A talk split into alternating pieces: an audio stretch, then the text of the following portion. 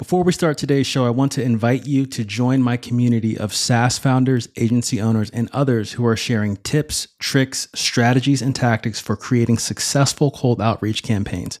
It's a free group on Facebook called Cold Outreach Mastery, and you can get there by heading over to morgandwilliams.com slash community. And if Facebook isn't your thing, but you still want valuable cold outreach advice, head on over to morgandwilliams.com slash newsletter and put in your best email to get first in line for valuable resources that I share on how you can fill your calendar with sales meetings and your pipeline with opportunities. Now, let's start today's show. We all know that it's important to personalize our outreach to increase reply rates and meeting book rates. That you should make your messaging relevant, personalized, and provide context for what's going on in your prospect's world. So, why don't we always personalize our messaging every time we reach out to a prospect? One word time. It takes time to research an individual, company, and industry. It takes time to put together a creative way for getting their attention. It takes time to elegantly connect your solution to their pain points so that you can make working with you and your company a no brainer why should you spend your time creating the perfect message for someone who statistically won't reply? How do you figure out where to start? How much time you should actually spend doing this? And how do you determine which information is actually important? Well, my guest today is the Chief Revenue Officer of a sales development agency that specializes in researching accounts for sales organizations. During this episode, you'll learn his exact methodology, the tools his team uses, and his process for finding the right information about the right prospects as quickly as possible. If you're looking for a way to get that one prospect's attention who never responds, or you need a way to start getting responses and meetings in general and quickly, listen to this episode. By the end of this episode, you'll know exactly how to do prospect research that makes your outreach stand out from the crowd get noticed, and start generating sales conversations. You're not going to want to miss this one. Stay tuned. What if you knew exactly how to use cold email, LinkedIn, the phone, and other sales channels to get new meetings and customers for your B2B product or service? Morgan Williams is an enterprise sales rep that's obsessed with cold outreach. If you're sick and tired of fluff, theory, and general advice on how to sell to cold prospects from people who haven't sold anything in the past 20 years, and instead want detailed, tactical, step by step instruction, this is the podcast for you. Each week, he'll interview salespeople, consultants, and entrepreneurs about actual outbound sales campaigns they've run with real numbers and results. Each conversation will be a deep dive into deconstructing a specific campaign's results, as well as the strategy behind it. You'll get the opportunity to peek behind the curtain and see what's actually working now in cold outreach. Welcome to Outbound Metrics.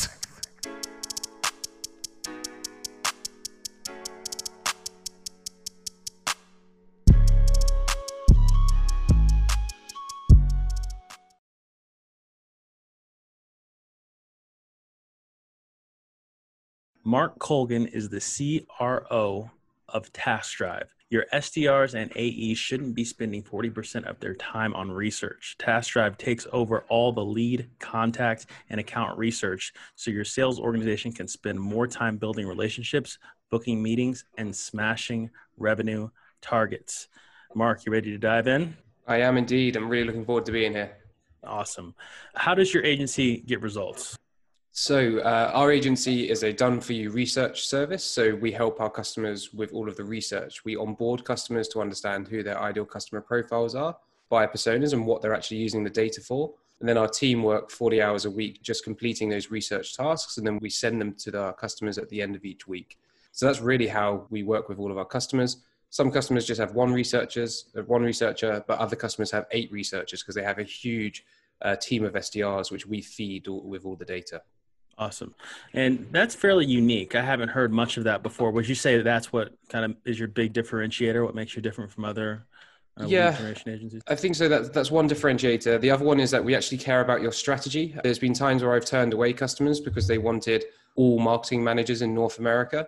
But I said no, because if you send out emails to all marketing managers in, in North America, you're not going to get great results. What specifically about these accounts do you need to or want to be targeting? So we take more of a consultative approach to lead research and we say no to some customers which we don't think would be a good fit. Gotcha. So you're making sure that the way you work is aligned with you know your customers' expectations and yeah. And and and another thing that we do as well is we jump in into we don't actually do the outreach for our customers, but we advise them on their outreach because the more successful they are in their cold cold out uh, their prospecting, the more they'll come back for the data. So it's within our, in our interest to help them get the best results with their outbound prospecting. Absolutely. Productized pricing or custom? Yeah, it's all productized on a weekly or monthly basis. Gotcha. Awesome. And who would you say is your ideal customer? I'd say B2B software companies or agencies that have a sales team of more than three people. And if their current sales team is spending time, any time on research before starting the outbound campaigns, they should be speaking to TaskDrive. Awesome. I love it. Very targeted. It for helps. this absolutely for this first example we're going over today what industry is the your client in yeah the client uh, is in the fire inspection software industry very niche very what problem do they solve and, and what do they sell yeah so they sell a software that allows fire inspection uh, companies to run their entire business and the key problem that they solve is that they've turned a very paper traditional paper based industry into an online digital industry. So it's all about digital transformation for fire inspection companies. The biggest benefit for the inspection companies to use their software is that they can actually speed up the time it takes to pass an, an inspection, which means that they can actually um, get paid quicker. So mm-hmm. an example would be Morgan is the fire inspection company goes to a hotel, they see that one of the fire doors is broken. Then they have to wait until that fire door is fixed and somebody goes to inspect that it's fixed in order for them to get paid. And that's all done by paperwork, and paperwork gets lost. So they've just digitized that. So everything's done online, and there's an audit trail, and it just speeds up the whole process. Awesome. Helps them stay organized, keep their information together, all digital uh, mm-hmm. from a industry that's primarily pen and paper. Okay. Yeah, it's a huge industry because every public building needs to pass fire sure. inspections on a regular basis. So it's a huge problem. Absolutely. And there's there's regulations there, right? Indeed. You mentioned who their customers are. Do they have an ideal customer profile within that customer base, or is it so niche that it's just kind of all these fire and fire safety businesses? Yeah, we look to see we look to see whether there were differences between the ICPs, where there's certain characteristics, but it really was any fire inspection company that were in business because there weren't many solutions out there from a digital point of view. Gotcha. Okay. And when we we think about who the people they're actually reaching out to or the people you're researching at their target companies who are you looking to get them in front of or who are they looking to research yeah so we the main campaign that we ran was mainly aimed at the fire inspection managers so these are the people that manage maybe teams of inspectors or manage the inspection process themselves so middle management not so much the owner of the business but we did run some campaigns to the leadership as well gotcha so middle management and leadership, some mm-hmm. to leadership. Gotcha. Yeah. Now, I know just personally from being in sales and doing a lot of outbound prospecting that doing research on customer or on prospects is very beneficial but incredibly time consuming, mm-hmm. right? Mm-hmm. It is a painful problem for, you know, sales reps and, yeah. and some managers. When you're looking to do research on someone, what is like a high level process that you follow for pulling out that good information to use? Yeah, so it really depends on what's going to be used in the campaign and how what level of personalization the company is planning to do. Uh, but at a very high level, we want to identify the right ca- accounts first of all, so the ideal customer profiles. What are the characteristics of these companies? Uh, which what location are they in? What company size? What technology might they use? Uh, how big are their departments? And then we want to look at the individuals and the personas within those accounts as well. So the first part of the process is let's identify the companies first of all, and then let's identify the the individuals. Because if you just look for marketing managers, and I always use this example, mm-hmm. you can mm-hmm. find thousands of marketing managers, but there's a marketing manager at a school and a marketing manager at a hospital, and there's also a marketing manager in a B2B software company and in a, in a fire inspection company. So it's all about finding the accounts first, then the individuals and then working through the list to make sure that you're matching and finding the same job titles or similar job titles. Gotcha. So Where are you finding these people? Like, what sorts of lead pools are you digging into?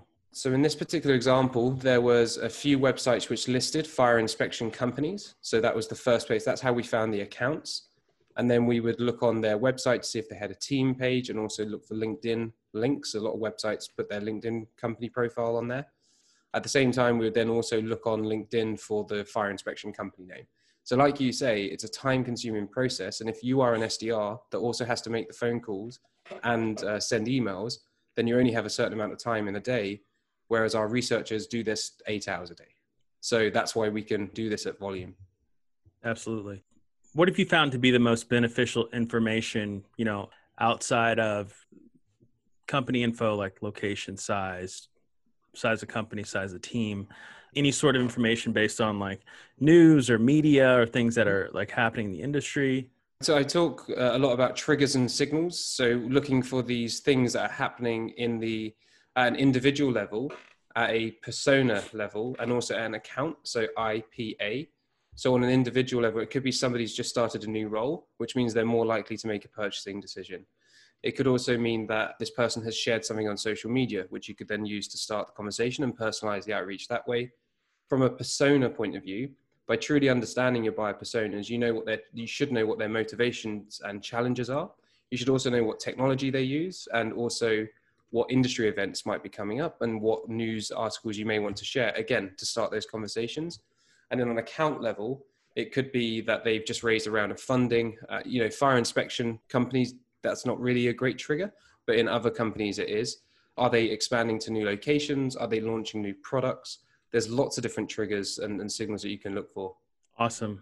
That's really comprehensive. So I imagine when, you know, you're providing this information, people get, you know, a doc that just has everything that's going on in this company with these key people and also, you know, the industry as a whole, it sounds like. Yeah what we usually say to our customers is we ask them to think about what if they look at their previous customers or their current prospects in the pipeline we say to them what happened in their lives both personal and professional before they signed up with you or before they reached out and started a conversation with your company? What is going on?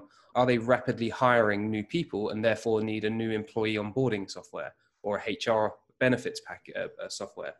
There are lots of these different things, but that's the question to ask yourself is what happens in my prospect's life before they need me or us, or our solution?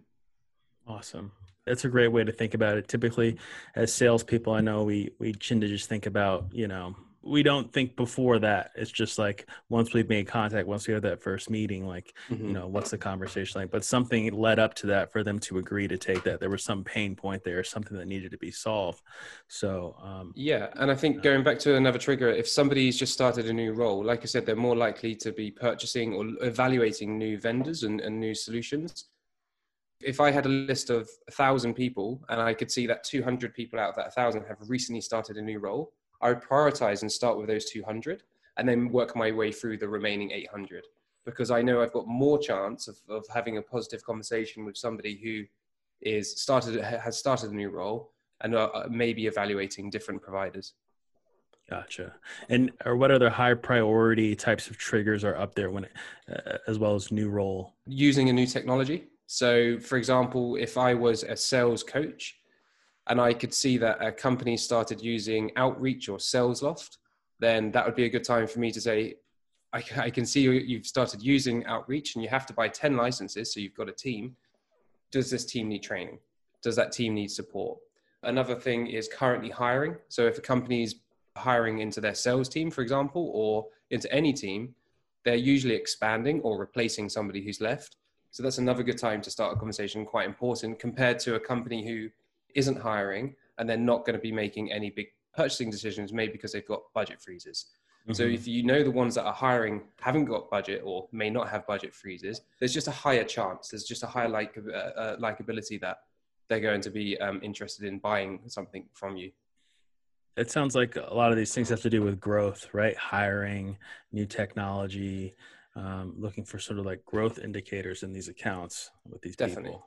You mentioned like finding technology what does your stack uh, look like like your research stack look like for being able to find all these bits of information Yeah, I'm a little bit like Rain Man when it comes to remembering all these. So if it's technology that I'm looking for and I want to see when I want to get live alerts and live updates when people start using new technology, then I'll use something like SimilarTech.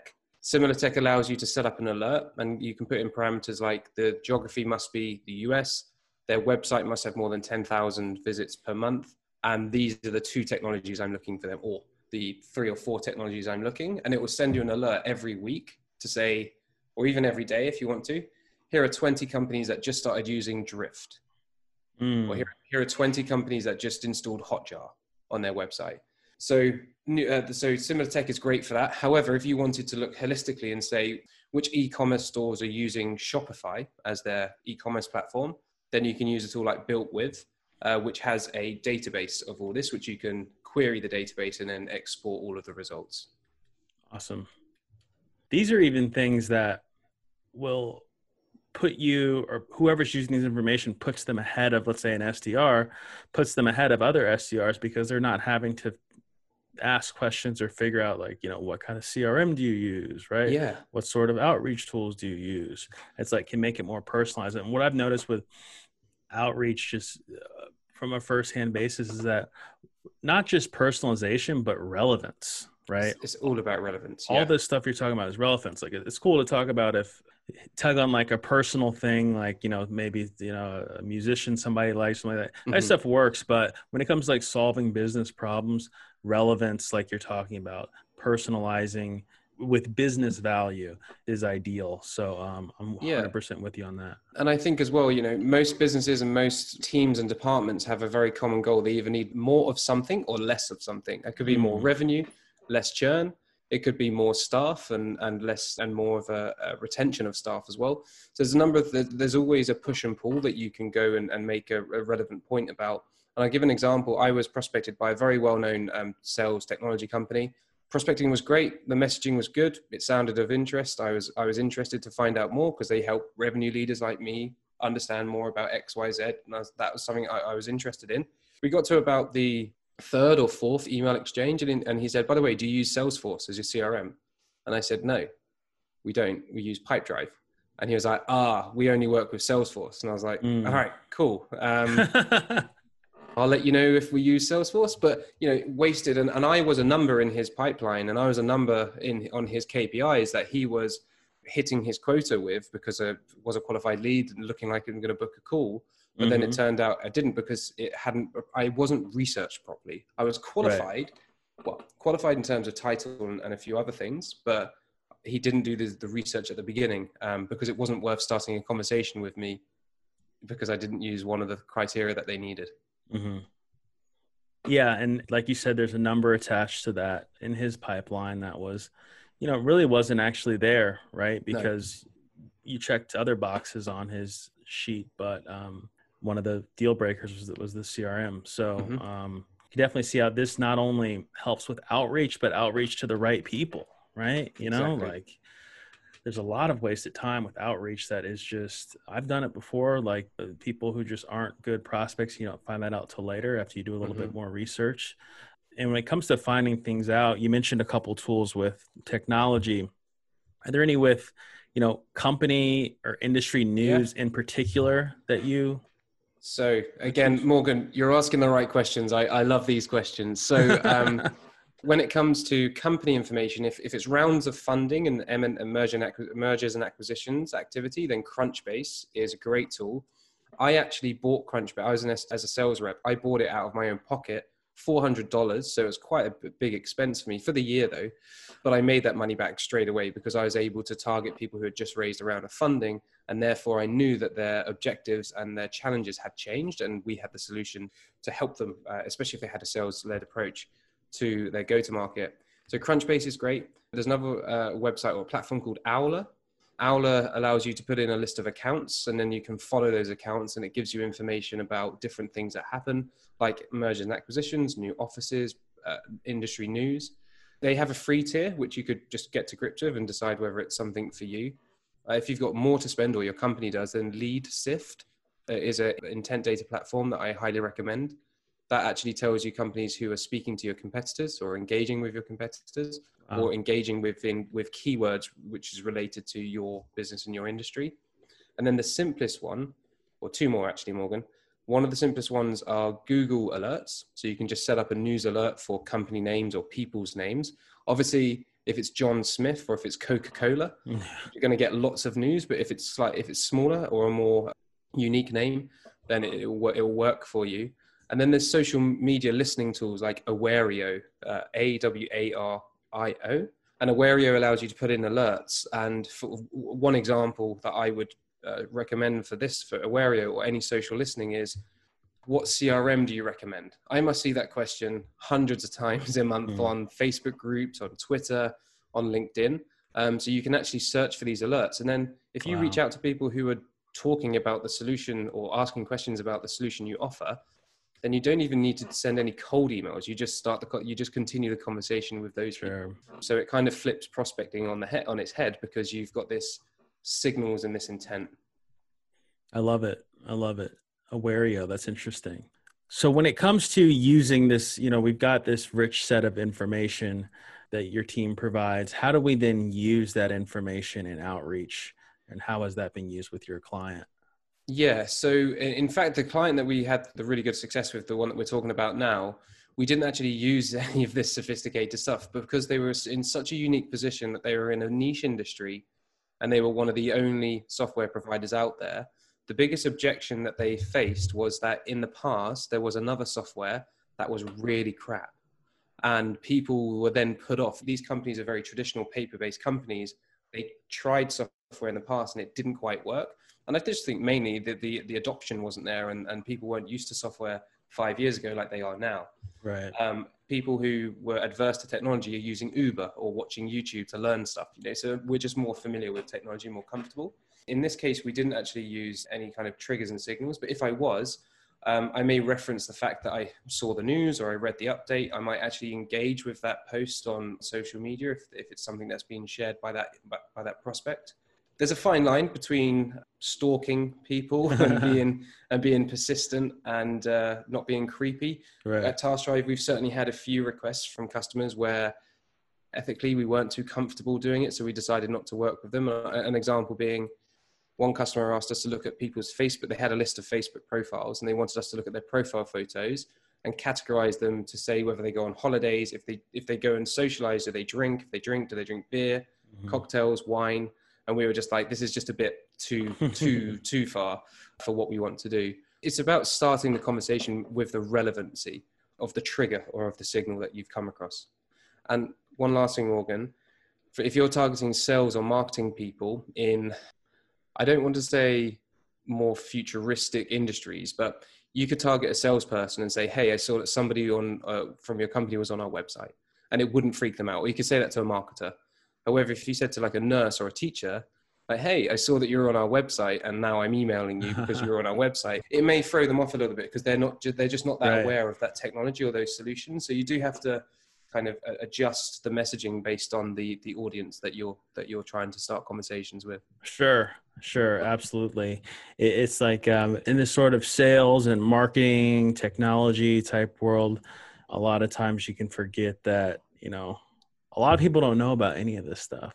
No. Like I had someone that got really upset with me because I found their email address. Yeah. Using like yeah. a, a, regular tool like I, I forget what I was using, but something like um FindThatLead or any one of the now, you know, just a couple years ago, but any one of the now like hundred tools you can use to find an email address. Mm-hmm.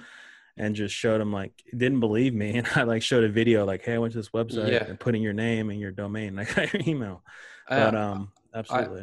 I, I had somebody thank me for sending an email in her morning when she knew that I was in London and she was in Australia. And I was like, no, I hmm. didn't wait up to send it at the time. I, I scheduled it so it'd be, it'd be in your inbox in the morning, not at 2 a.m. sort of thing. So, but it reminds me of a quote by Derek Sivers, which is obvious to you, amazing to others. And I think there's a lot of things that we know as salespeople who are based in our company and the solution that we sell and also just our experience in general that not everybody else does and we find it so obvious but um, it is can be amazing to others absolutely for this client, you didn't need all the you know research Mm-hmm. information. You were just calling out. Mentioning you were calling out this this past company and mentioning Mhm. that. We didn't that- call out the company, so we, Okay. we didn't want to talk bad about a particular solution or remind people of it. Sure. Um, but we just knew that that would be an objection. So we used Okay. words such as like easy to use or uh, intuitive and just words to describe to preempt the objection that people may have about using a different software. gotcha. What was some of the responses like to that? We had 84% open rate, which is really good. Shows that the, the subject line was great and obviously the research was correct. But what I was impressed with even more was that we had 63% reply rates. I'd say around 40% of those were positive. The others were no, not interested, or not now. Uh, but that was still a good reply to have for, Sure. for our client because they could then manage those people in, in a separate campaign. Of those replies, the majority being positive and people wanted to find out more. And I think that's an important thing as well, Morgan. The, the call to action was Would you like to find out more? Or would you like to find out how the software is helping companies like you save time, save money, you know, the value proposition? It wasn't asking for a demo, even though that's Right. what the company Yes. wanted. We wanted to, to book demos, but we just wanted to see whether they were interested first of all. Absolutely. Engaging them and starting a conversation before Exactly. asking for time. hmm So that was your CTA. What did your sequence look like? How many steps? Was it all email? This one was all email, yes. So email only. I do like to try different channels as well, but sometimes when we work with different clients, it, we have to because we're not doing the outreach, um, Mhm. we're not managing that for them. We have to just work with what they're with Sure. what they're doing. But in this case, we sent out a sequence of five emails over a six to seven week period.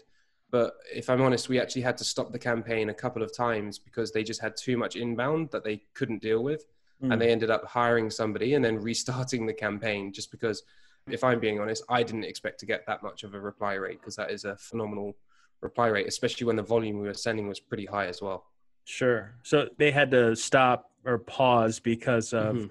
the leads that were coming in, the responses yeah they, were were- coming in. they were just dropping dropping the ball because they just had so many leads coming through and they just didn't have the capacity and, or the resource internally to deal with all those inbounds from the from, from the from the hey. prospecting Those are, those are good problems to have.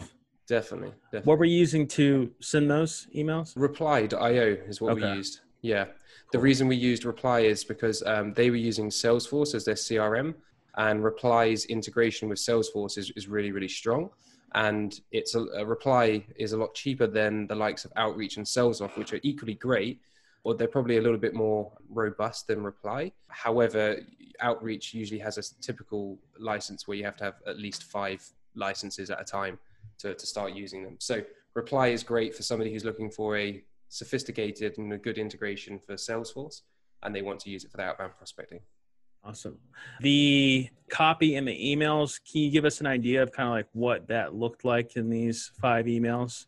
Yeah, sure. So I've always taken the approach for follow up to follow up with value and, and adding additional context. So the follow ups weren't like, hey, just seeing if you saw my last email, or did you get my last email, or Right. n- like nothing to make somebody feel bad that they didn't reply, which I feel a lot of the, the follow ups are. We Mhm. use the PAS formula, so the pain, agitation, and solve.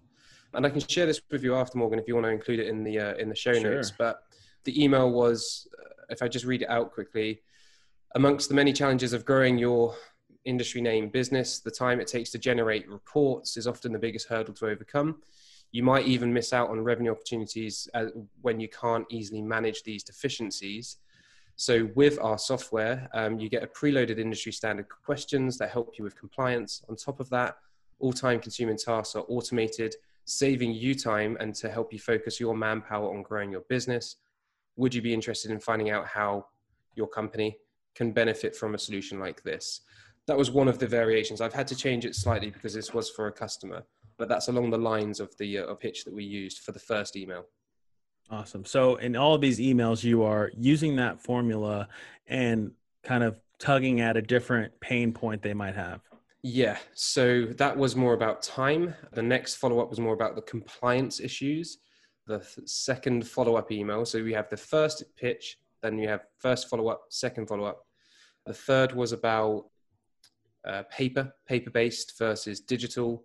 And then the fourth was a little bit producty, probably a bit too producty, but we actually got quite a lot of replies on that fourth follow-up email because we actually showed what the product could do from a from a digital point of view and people then i think some people were like okay i get it now because mm, maybe we didn't Sure. explain the full features because you don't want to pitch and put the full you don't want to put every feature in that first Right. email so if your if your software solves four core problems you've got your four follow-up emails um, you just describe one of the problems and paint how it's uh, how it can be solved and what the benefits of solving that problem are and that's your four follow-up emails a lot of Gotcha. companies don't look at it that way they just try and bullet point their four uh, benefits in, in the first email and they're shooting themselves in the foot really Yeah, absolutely. It's just taking a more narrow, focused approach and just getting one point across in one email is much better than just the blanket. Mhm. Here's everything we do. What do and, you and think? here's the th- here's the thing as well morgan right? We, we all know how to use a computer now. We all know how to use google. I can see in your signature that you've got your website link attached. So i'll just click on that and have a look. And if i'm interested i'll say actually i should speak to morgan. If i'm not interested i'm not going to speak to you. Because Right. not because i don't like morgan or i don't like his company. It's just that it's not a need for me right now or not a priority for me right now. Right, right. Absolutely. You're like looking for those priorities. You know, when you email people trying to figure out, you know, is is this the issue or problem they're solving right now? Is the timing right? That sort of thing. Yeah. So when you know that a company has just raised a round of funding, let's say it's their Series A, and they've said that they're going to use this money for the, to scale the business, sales is going to be one of the key areas that they're going to spend money. I know that they have a pain, and I know that they're going to have a need for research so they can do their own prospecting. So TaskDrive, for example, is the perfect time for me to talk to those people. I'm not just going after all founders or all VP of sales. I'm just going to go after those people who have raised a round of funding because I know that they have a pain point. I have a question on, you know, your client specifically or just the clients you bring in. What interview process do they go through for you guys to figure out, you know, to pull out that information to use? Or do you Yeah. do you do that? Yeah, so we have a discovery process and, and it's a kind of a qualification slash discovery call. It's more of a consultation, to be honest, with the customer. They walk Sure. away uh, with us giving them value and they're not even paying for that. But it's more like, what do you do? What do you offer? What challenge do you help overcome? Who do you help solve that, that challenge for? I ask that question, you know, what happens to those prospects before they need a solution like yours? And then automatically my brain's going, okay, so the new technology lookup playbook is going to be good for them.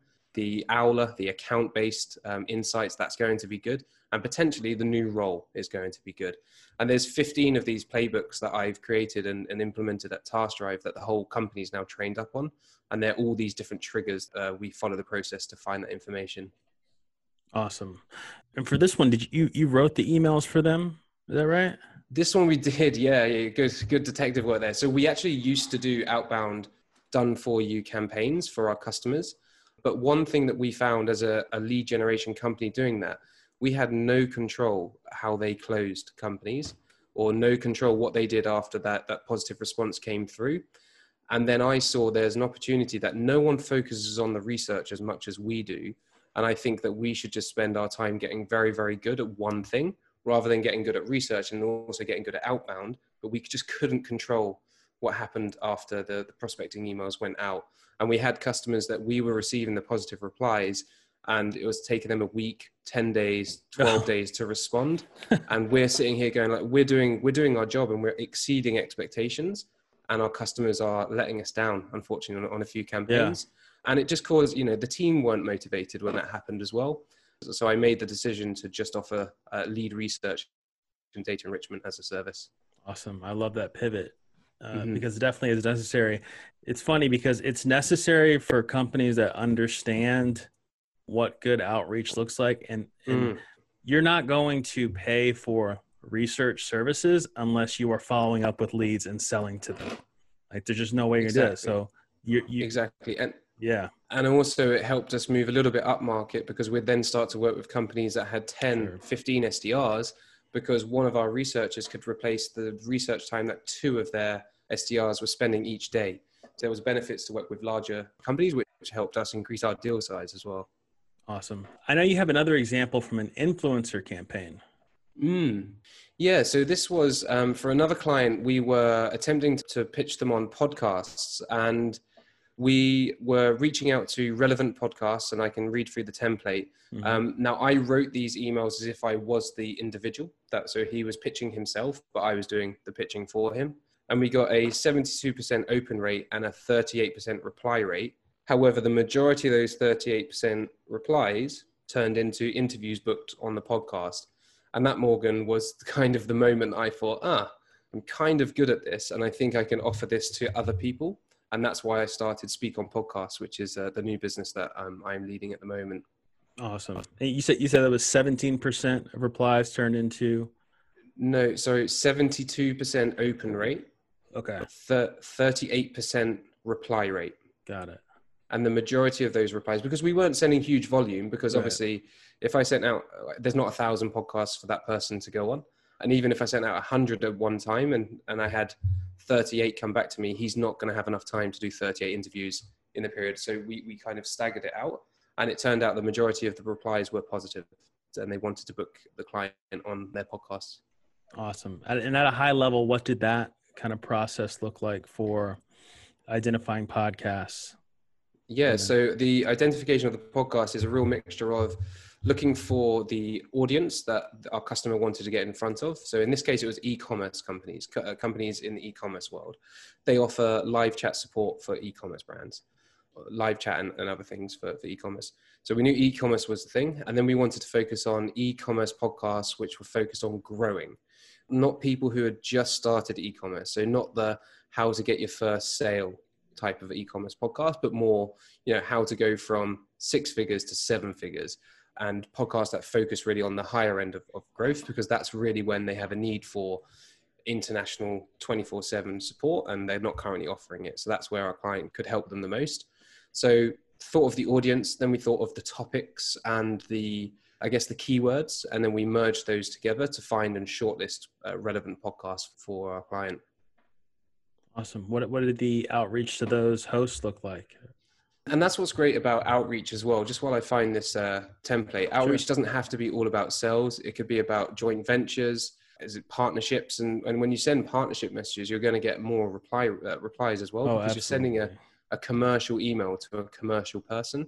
Then there's also the influencer and joint venture when it comes to working with other marketing teams and co-branding stuff. I've even prospected the fact that I could speak at a conference, and I managed to go to Bali and speak at a conference. Nice. So like it's it, it, can be used for anything. I've noticed those emails for other, like you mentioned, like non. I don't know how to describe it. I don't want to say transactional outreach, but outreach outside of like sales outreach.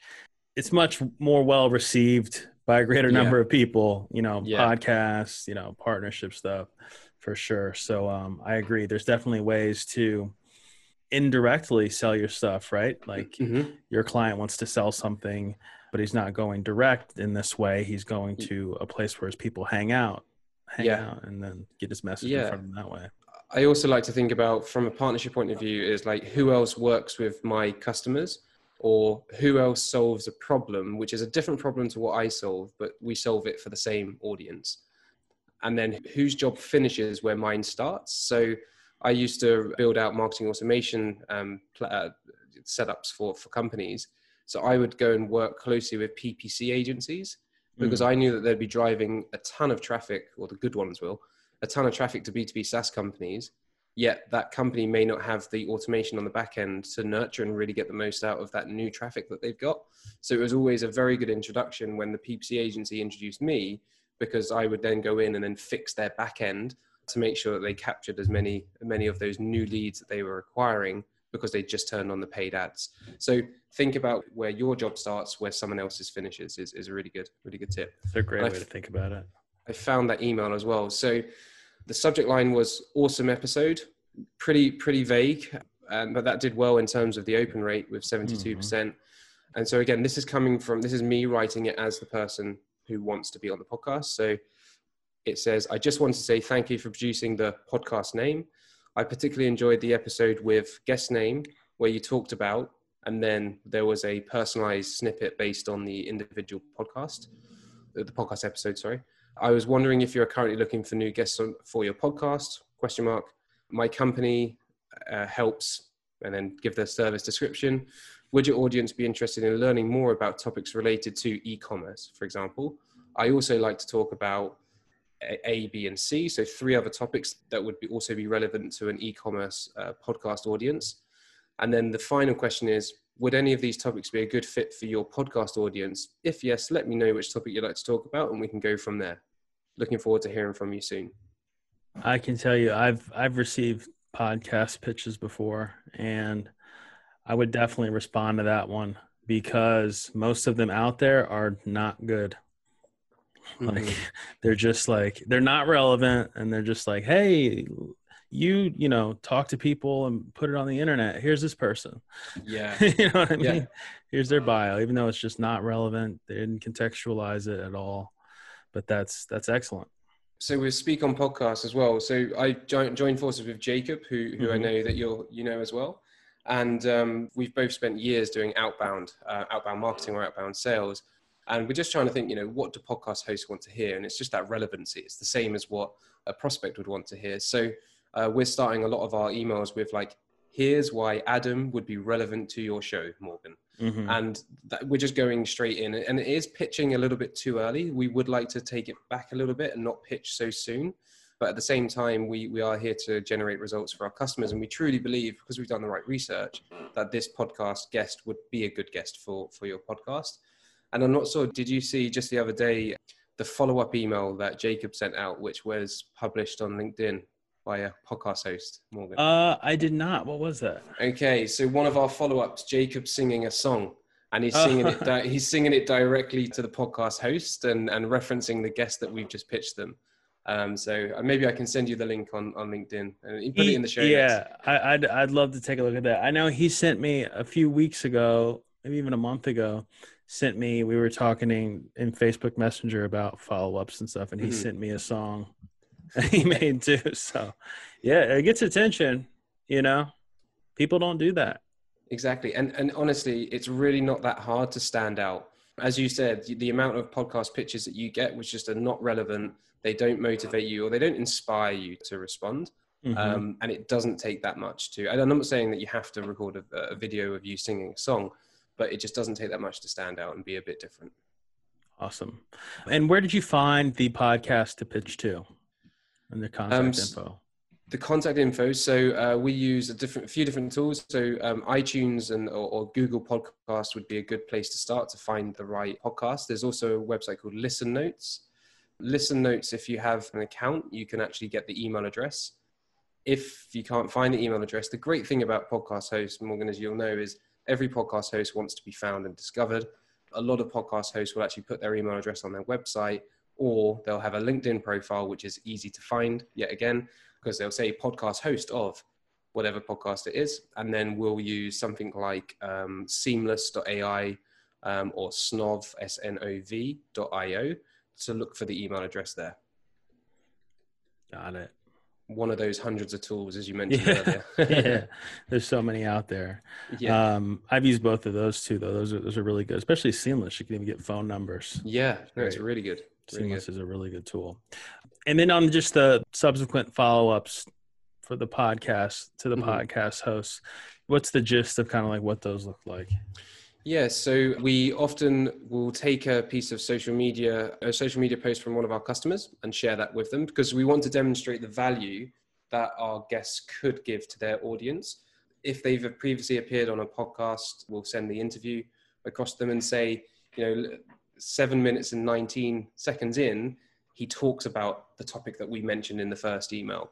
So mm. it's hmm. like super relevant. We've really done our homework on, on the research of the right podcasts and, and the right topics. We'll also talk about, we mix it up a little bit and just say like how we support our guests to make sure that they're fully prepared for each interview and also how they're going to promote that interview after. Mm. And that's something that we're still working through as a business at the moment is how do we systemize that? But also I think I, I sent you the bio page that we have for right. all of our customers as well. Most people send a PDF. I don't look at PDFs or like, uh, or they get, or they get blocked in the emails. Um, so again, doesn't take much to be different, but it certainly stands out when you do. Absolutely. Absolutely. And then a quick question I had from the first client as we wrap up here. I forgot to ask, do they give you information from their end on like meeting book rate, sales generated, things like that, like stats from their side uh, yes. based on the campaign? Yes, they did. So they were man- they were managing to close around 40%, if I remember correctly, which we were happy with. And I would have loved to have uh, done a bit of coaching with them to see if they could improve that, but it wasn't really my place to say or had the time to offer that. True. Um, 40% was what they were closing but some of the deals they were closing were, were sizable. They added millions onto their ARR for their business. So it was, it was an awesome campaign. Awesome. Love that. Love to hear it. Mm-hmm. Mark, I think the thing that most stuck out to me with or stuck out to me with both these examples of, of, clients that you've worked with is the fact that doing that upfront research, personalizing the message and contextualizing it for you know their business or their podcast right? Whatever that person is interested in. And i think you do a really good job of having getting in that person's shoes having empathy for them and bringing them a very targeted message to respond to so you make, you make it easy to say yes so mm-hmm. and, awesome and chet holmes said in, in his book back in the 80s i think it was that only 3% of your market are actively buying 90% of your market aren't actively buying. There's a small percentage that might be open to it, but the majority aren't. So if you can understand that stat and then take a thousand prospects, which you just scrape out of a list of LinkedIn, for example, only 3% of those thousand people that you just found are going to be buying. Why not spend a little bit more time trying to identify that 3% and only send an email to 30 people right. and see and start with that 30. And if it doesn't work, then try a different trigger, try a different signal, and then work your way through the list. But if I was an SDR working this day in, day out, I would be prioritizing my list based on signals and starting with those people and then kicking back when I've hit quota before the end of the month. Love it. Mark Colgan. Thank you, man. Appreciate the time. Very helpful. Awesome. Cheers, Morgan. Thank you so much. All right. Take it easy. Bye bye. I really hope you enjoyed this one. Mark is incredibly detailed and analytical in his approach to uh, sales research. He's always looking for that extra edge. And I know that I can definitely take what I learned in this one and apply it immediately. Uh, if you have any questions about this episode, uh, ideas on what could be better, or even a suggestion on what I should talk about next, please send me an email to morgan at morgandwilliams.com. That's M O R G A N at M O R G A N D like David, W I L L I A M S dot com. Thanks for listening.